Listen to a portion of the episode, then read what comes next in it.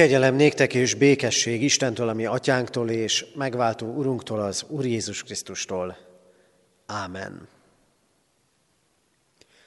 Mindenható Úrunk Istenünk, köszönjük neked jelenlétedet, dicsőségedet és hatalmadat. Áldunk téged, megváltó Úrunk azért, mert mindig, amikor hozzád imádkozunk, amikor rád gondolunk, akkor a te nagyságodnak és gazdagságodnak egy-egy jellemzője jut elénk, jut az eszünkbe. Köszönjük neked, Urunk, hogy úgy ismerhetünk téged, mint életet adó és életet újjáteremtő Istent. Köszönjük neked, hogy úgy ismerhetünk téged, mint aki meghallgatja az imádságokat. Mint aki emberré lettél és megváltottál. Mint aki szent lelkedet küldted el nekünk, hogy éljünk benne és éljünk általa. És köszönjük neked, Urunk, az életünk bizonyságait, amiben újra és újra megmutattad önmagadat. És köszönjük, hogy most is arra hívsz bennünket, hogy lássunk téged, hogy találkozzunk veled, hogy a hitünk épüljön, újuljon. Urunk, bocsáss meg nekünk védkeinket, bocsáss meg szeretetlenségünket, bocsáss meg azt, hogy nem töltünk, nem töltöttünk elegendő időt a te közeledben. De most itt vagyunk. Kitárjuk a szívünket, az otthonunkat, és várunk téged, megváltó üzenetedet. Kérünk, szólj hozzánk, Urunk, és tölts be minket önmagaddal. Amen. Kedves testvérek, Isten igéjét a 30. Zsoltárból olvasom, és ez alapján hirdetem ma közöttetek az Úr üzenetét. A 30. Zsoltárból így szól Isten igéje. Zsoltár, templom szentelési ének, Dávidé. Magasztallak, Uram, mert megmentettél.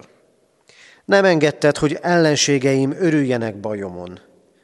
Uram, Istenem, hozzád kiáltottam, és meggyógyítottál engem. Uram, kihoztál engem a holtak hazájából, életben tartottál, nem roskadtam a sírba. Zengjetek az Úrnak ti hívei, magasztaljátok szent nevét, mert csak egy pillanatig tart haragja, de egész életen át a kegyelme. Este szállást vesz a sírás, reggelre itt az újongás. Míg jó dolgom volt, azt gondoltam, nem tántorodom meg soha. Uram, kegyelmedből hatalmas hegyre állítottál, de mikor elrejtetted orcádat, nagyon megrettentem. Ekkor hozzád kiáltottam, Uram, és így esedeztem az Úrhoz. Mit használ neked a vérem, ha leszállok a sírgödörbe? Hálát adok neked, aki porrá lett. Hálát ad-e neked, aki porrá lett, hirdeti-e hűségedet? Hallgass meg, Uram, kegyelmesen, légy segítségemre, Uram. Te pedig gyászomat örömre fordítottad. Leoldoztad gyászruhámat, és örömbe öltöztettél. Ezért szüntelen zeng neked a szívem. Örökké magasztallak, Uram, Istenem. Kedves testvérek, ennek a Zsoltárnak két felirata van. Két cím felirata. Az egyik hálaadás az életért, a másik templom szentelési ének. Hálaadás az életért. Azért, ami az enyém, ami a miénk. És itt most Dávid ebben a Zsoltárban kifejezetten a saját életéért ad hálát. És hálát adhatunk mi is az életünkért. Még akkor is, hogyha sokszor úgy gondoljuk, olyan állandónak tűnik. Persze, igen, a gondolatainkban ott van, tudjuk az élet rendjét, de egyébként nem sokat gondolunk vele. Mármint azzal, hogy el kell mennünk. Néha ugyanakkor mégis megállítanak hírek, események, egy-egy barátról, távoli rokonról, vagy éppen közeliről, akik elmentek a minden élők útján. És ilyenkor hálát tudunk adni a magunk életéért is. A másik felirata ennek a Zsoltárnak, hogy templom szentelési ének. Dávidé. De hát Dávid nem épített templomot. Nincs is templom. Miért lehet mégis akkor ez egy templom szentelési ének? Nos, Dávid templomot akart építeni az Istennek. De az Isten nem engedte meg neki. Templomot akart építeni azért, mert ő már palotában lakott. És úgy gondolta, hogy nem helyén való dolog az, hogy ő már palotában lakik, fölépített sok mindent, de az Istennek nincs méltó helye. A szövetség ládája egy sátorban van, talán éppen egy palotához képest ütött, kopott sátorban. Az Istennek is házat kell építeni. Bárcsak így tudnánk gondolkodni, hogy miközben magunknak építünk, úgy építkezünk, hogy adunk abból az Istennek is, hogy első lesz az Isten. És mégis templommá lehet minden hely, ahol az Isten megjelenik, vagy megjelenhet. Ma az otthonaink váltak templomokká, ne az, nem azért, hogy pótolják a templomot, hanem mert az Isten közöttünk akar lakni. Az életünkben, a családjainkban. És nem úgy van, hogy most, hogy ilyen módon templommá lettek az otthonaink, majd, amikor eljön ezeknek a reménység szerint csak heteknek a vége, akkor majd az otthonnak nem kell továbbra is templomnak lenni. Annak kell maradnia. És nem úgy van az, hogy az otthoni áhítatos csend és közösség, vagy éppen a magányos csendességem és imádságom pótolná a gyülekezet közösségét, a templomot, ahol találkozhatunk. Templom és hálaadás. E kettő fűződik egybe ebben a 30. Zsoltárban, amely imádságra hív bennünket. Tanuljunk ma ebből imádkozni. Annál is inkább, mert a régiek nagyon helyesen úgy mondták, hogy a református ember imádságos könyve a Zsoltárok könyve. És az első üzenet, amit megértettem ebből az igéből, és szeretnék nektek továbbadni, az tűnhet nagyon sablonosnak és nagyon egyszerűnek. Ez az üzenet így szól, imádkozzatok jó és rossz időben egyaránt. Akkor, amikor jó és könnyű idők vannak az életünkben, és akkor is, amikor nehézségekkel kell szembesülnünk. Vagyis imádkozzunk mindig.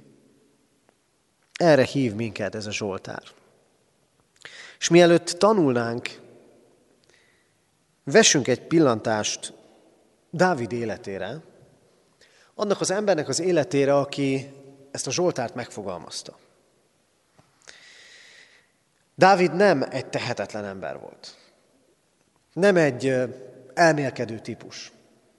Nem egy olyan ember, aki azt gondolta, hogy az élet az nagyjából annyiból áll, hogy imádkozok meg, teszem azokat az egyszerű hétköznapi dolgokat, amik rám bízottak. Nem a tehetetlen ember példája Dávid. Egy életerős férfi áll előttünk, akinek tetteit évszázadokon és évezredeken keresztül felemlegetik. Néhány dolgot fel fogok most idézni az ő életéből, és kérem, hogy hallgassátok ezt úgy, hogy közben a saját életetekre gondoltok. És megpróbáljátok megkeresni a párhuzamosságokat. Azt hiszem, hogy mindannyiunk életében van olyan, ami hasonlít olyan helyzethez, amit Dávid átél. Dávid nagyon méről. Legalábbis ahhoz képest, hogy király lett, Izrael egyik legnagyobb királya. Egy földművelésből, pásztorkodásból élő család legkisebb gyermeke volt. Méről jött, mégis az Istennek nagy szándékai voltak már akkor vele. Aztán nagyon sokáig az üldöztetést kellett átélnie. Bár felkent királya volt már Izrael országának, mégis menekülnie kellett az előző királytól, Saultól. Igen, lehet, hogy ez találkozik a mi életünkkel. Többre vagyunk hivatottak, és ezt tudjuk is. De még nem jött el az idő.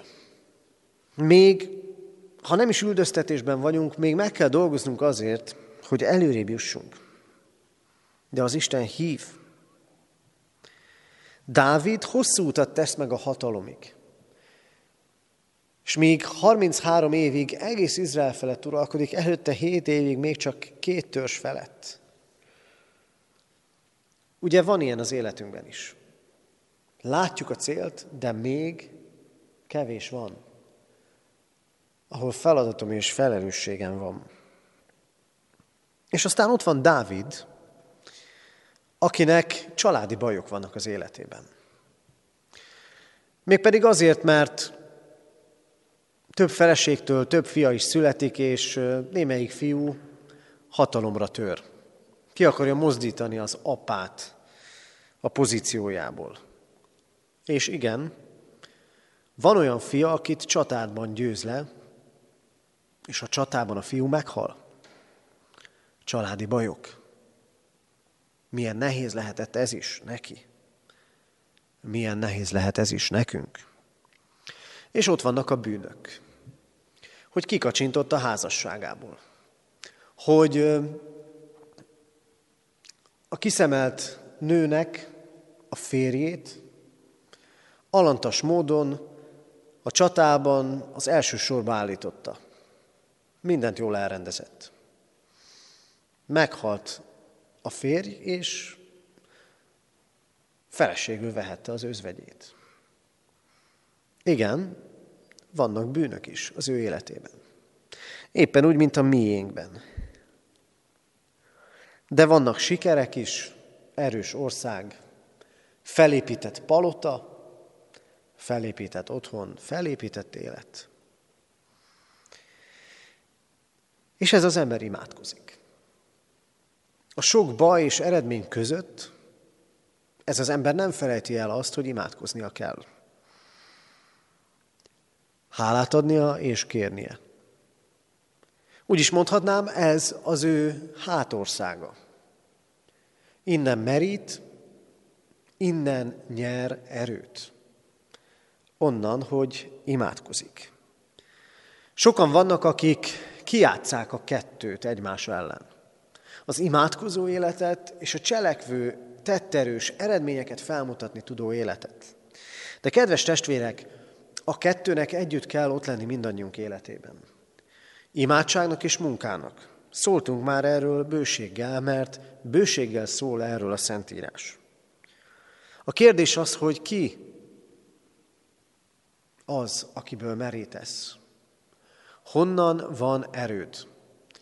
A magad sikerei és kudarcai között, a magad megoldatlan dolgai között, a családi problémák között.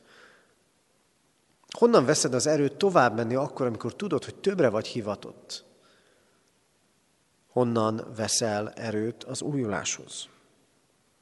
Ez a Zsoltár, a 30. Zsoltár Dávid hálaadó éneke. És kiderül belőle az, hogy ez a király, ez a tetterős, de sok bajjal és problémával küzdő ember a bajban is és a jóban is imádkozik. Egyébként azért, hogy példaként is legyen előttünk.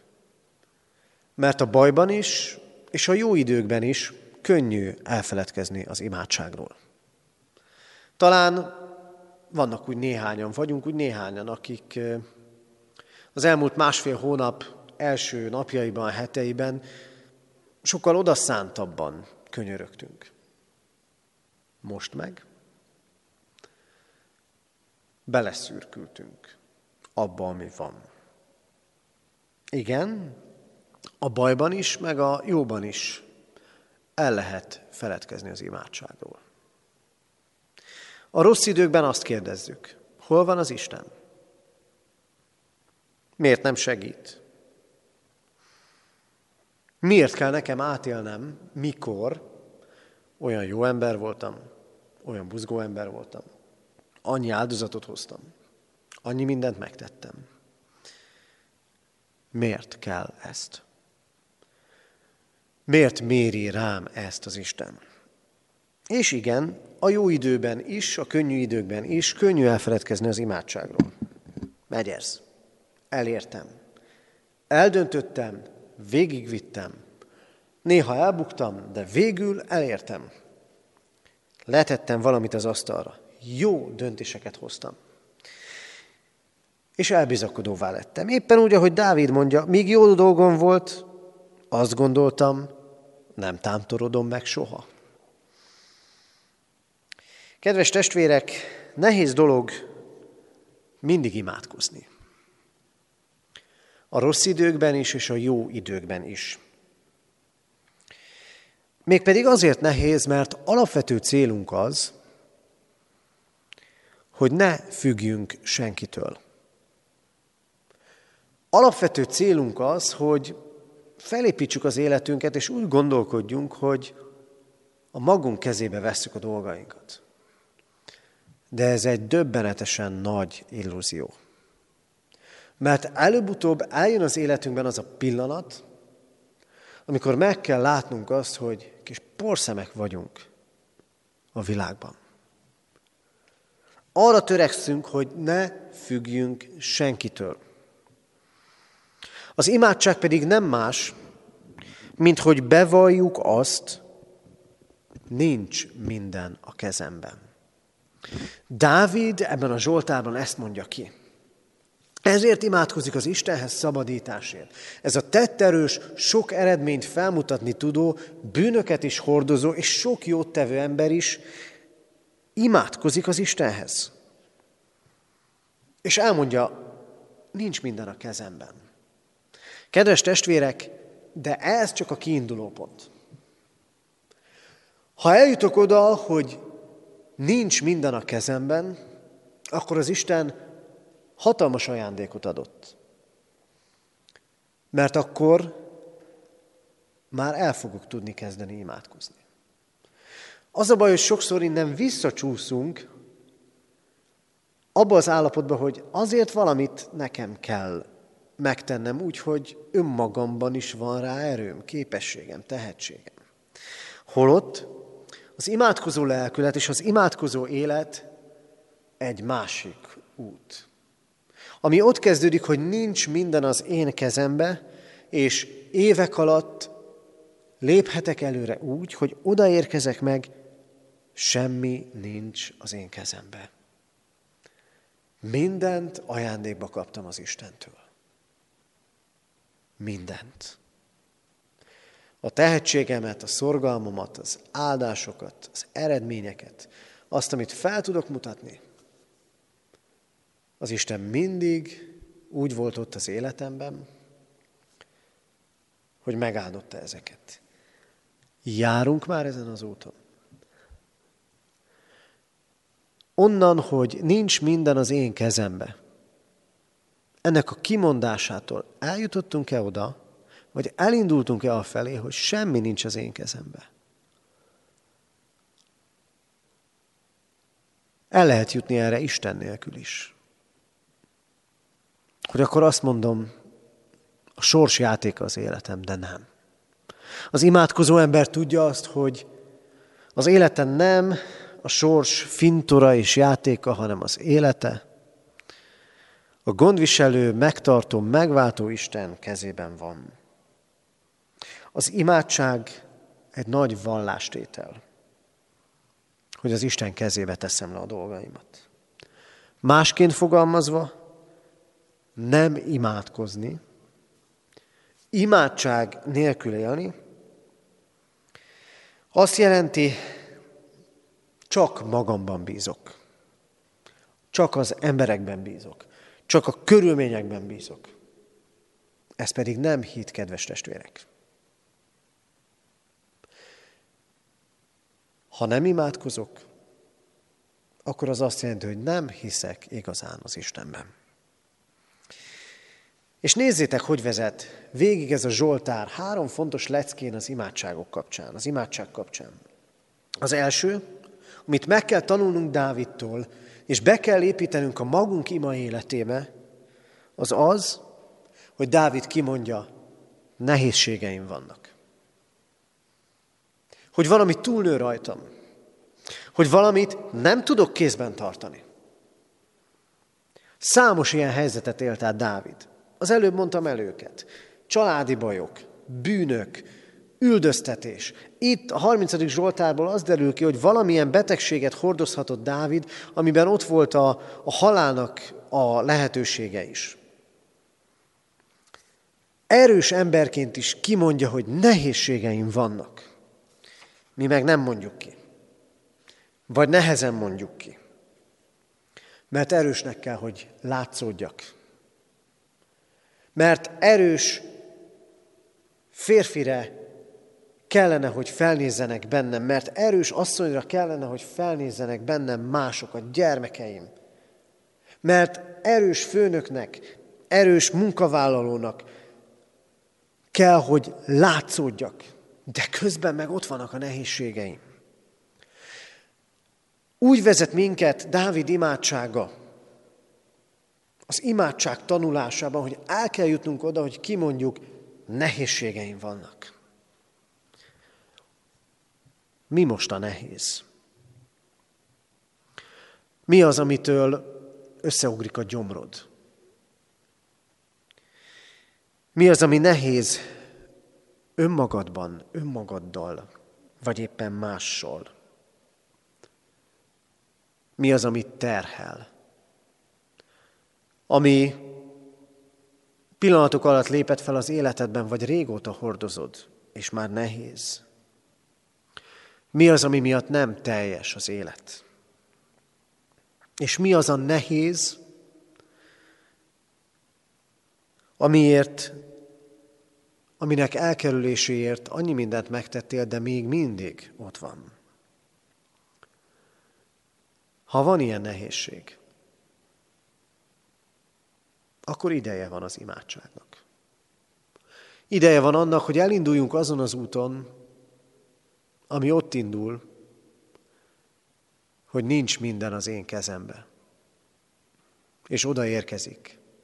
Semmi nincs az én kezemben, hanem mindent az Úrtól vehetek el. A második, amit megtanulhatunk, hogy a betegséggel és a halállal kapcsolatos félelmeinket és terheinket is rá kell bízni az Istenre. Ura mondom, Dávid itt valamilyen betegséget hordozhatott, amiben az élete is veszélybe került. Nem tudjuk, mikor szakad ránk ennek az érzése.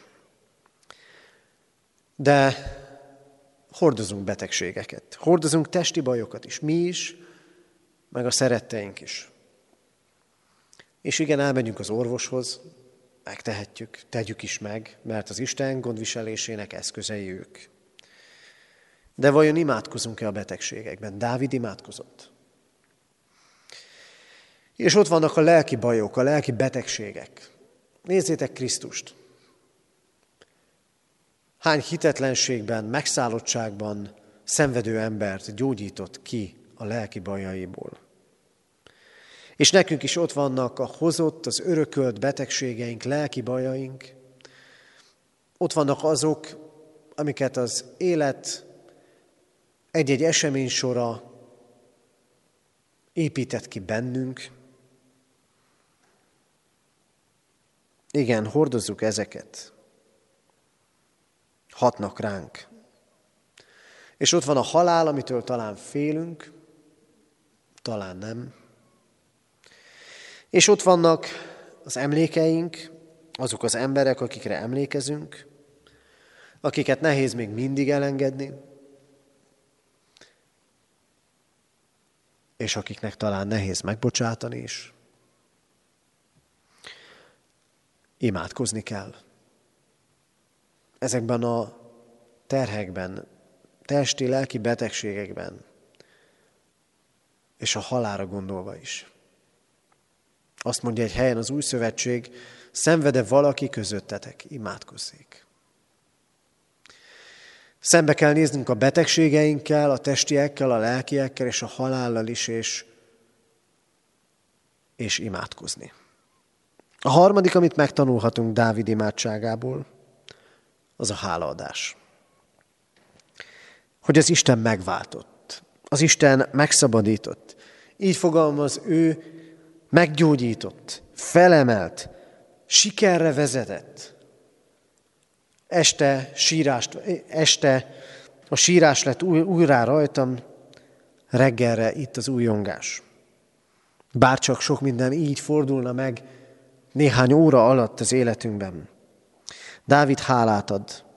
Minden háladásban ott van a megállás és a visszatekintés. Tanulnunk kellene ezt. Megállni és visszatekinteni. Mert ahogy benne vagyunk a mindennapokban, talán nem is látjuk mindig, hogy miért kellene hálát adnunk.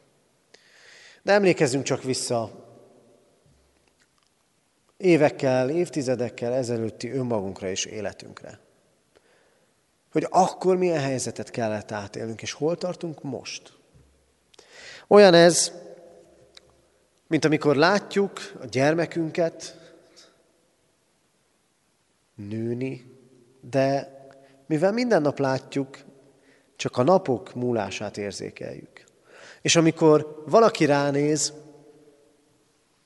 aki hónapok óta nem látta, azt mondja, mekkorát nőtt ez a gyerek. Testvérek, az életünket, ahogy a maga folyamatában éljük és látjuk, sokszor nem látjuk azt, hogy hol is van növekedés benne. Hogy mennyivel jobb, könnyebb, mint volt. Miközben ott vannak a nehézségek is.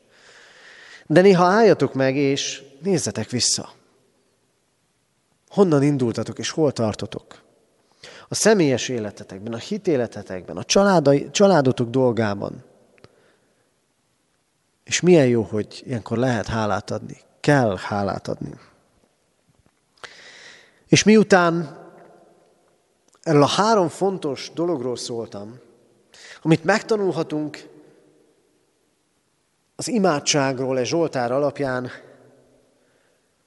végezettől hadd mondjam el, hogy mi az, ami összefogja ezt az egészet. Dávidnak egy fél mondata van szinte csak erről ebben a Zsoltárban. De ez a fél mondat döbbenetes, erőteljes mondat. Ezt mondja, Uram, kegyelmedből hatalmas hegyre állítottál. De amikor elrejtetted orcádat, nagyon megrettentem. Amikor elrejtetted orcádat. Az arcok nagyon fontosak. Az arcokra sok minden kiül. Most itt az üres templomban csak székeket látok. De higgyétek el, sok minden van az arcokon, amikor együtt lehetünk. Nem lehet nem észrevenni a tekinteteket. A megrendültséget, az unottságot, az örömöt, a szomorúságot, minden ott van. És tudjuk is ezt jól, hogy az, az arcok üzenetet hordoznak.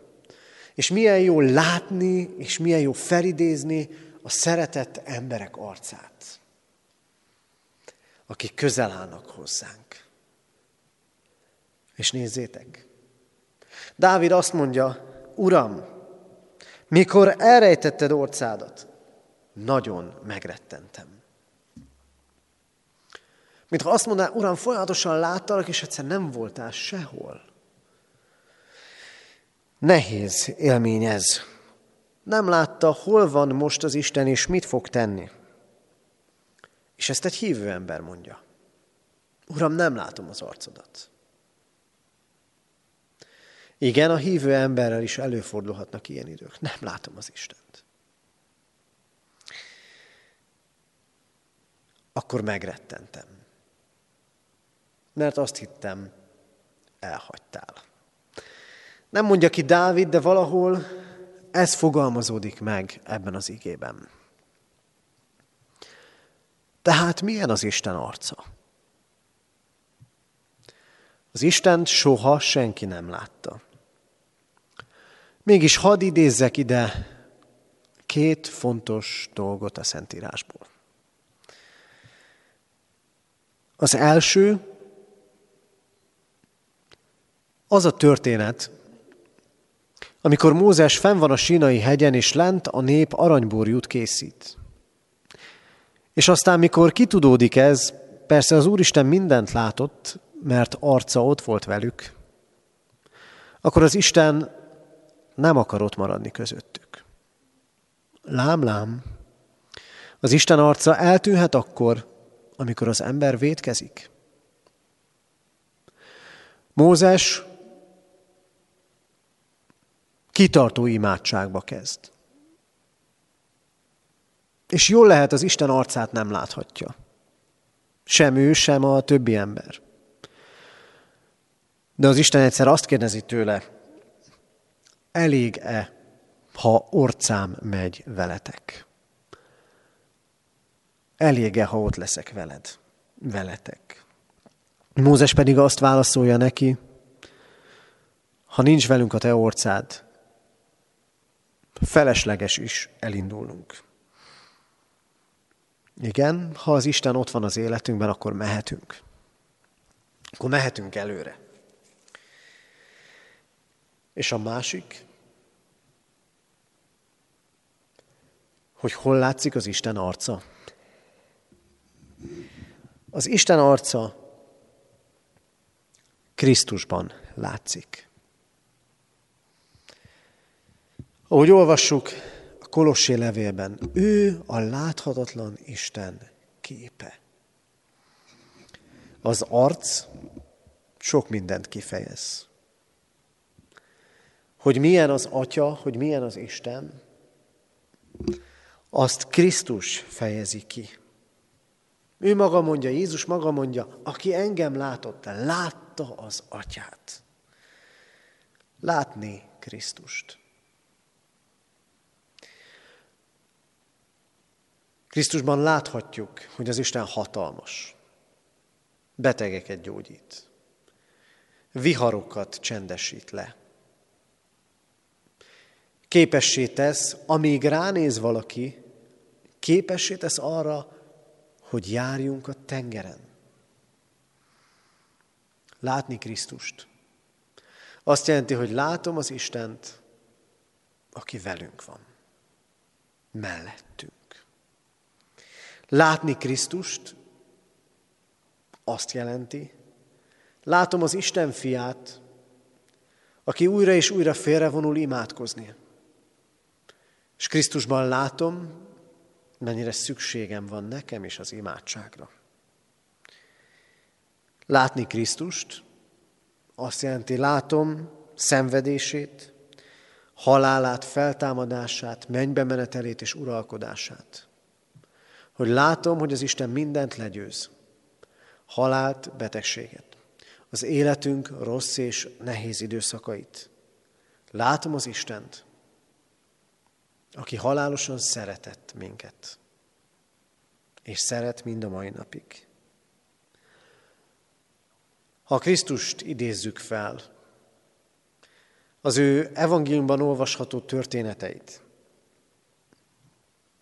akkor látjuk, hogy milyen az Isten. Látjuk benne az Isten arcát, ami ránk ragyog, ami velünk van. Csak indulnunk kell vele, hogy mindig lássuk őt. Mert az imádság itt nyeri el az értelmét. Dávidé is, meg a miénk is hogy látom az Istent. Nem színről színre, hanem ahogy Pál mondja, tükör által homályosan. De mégis látok, ő, látok belőle valamit. És az nem kevés. Az elég az üdvösséghez. Kedves testvérek, hálaadás az életért. Ez a 30. Zsoltárnak a felirata, címe, címfelirata. Dávid személyes vallomásával, hogy hogyan tartotta meg őt az Isten, hogyan imádkozott hozzá, és hogyan tapasztalta meg megmentő, megváltó kegyelmét.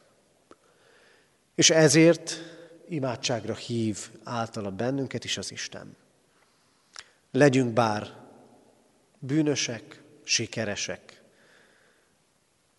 hívők, családi bajokkal küzdők,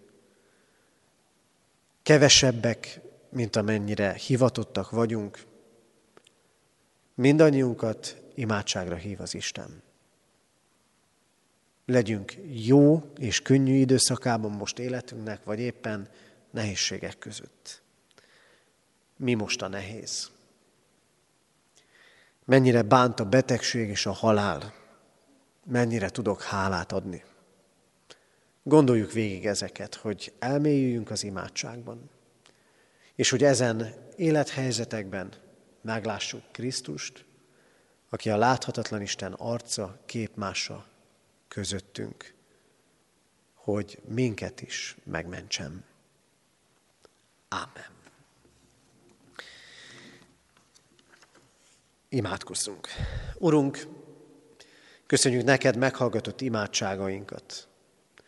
Köszönjük, hogy ránk tekintettél már sok bajunk és nehézségünk közepette. Köszönjük áldásaidat, amivel áldottál és sikeressé tettél bennünket, akár most, akár életünk egy korábbi szakaszában. Köszönjük, hogyha készítettél minket a tűrésre, ha megajándékoztál testi, lelki erővel. Légy áldott ezekért, való Urunk. És kérünk is téged, Urunk, hogy miközben tesszük a dolgunkat, végezzük a feladatainkat, hadd járjuk végig az imádság útját onnan, hogy kimondjuk, szükségünk van rád, van, amiben meg tudsz áldani. Innen eljussunk odáig, hogy azt mondjuk, mindent a te kezedből nyerhetünk el.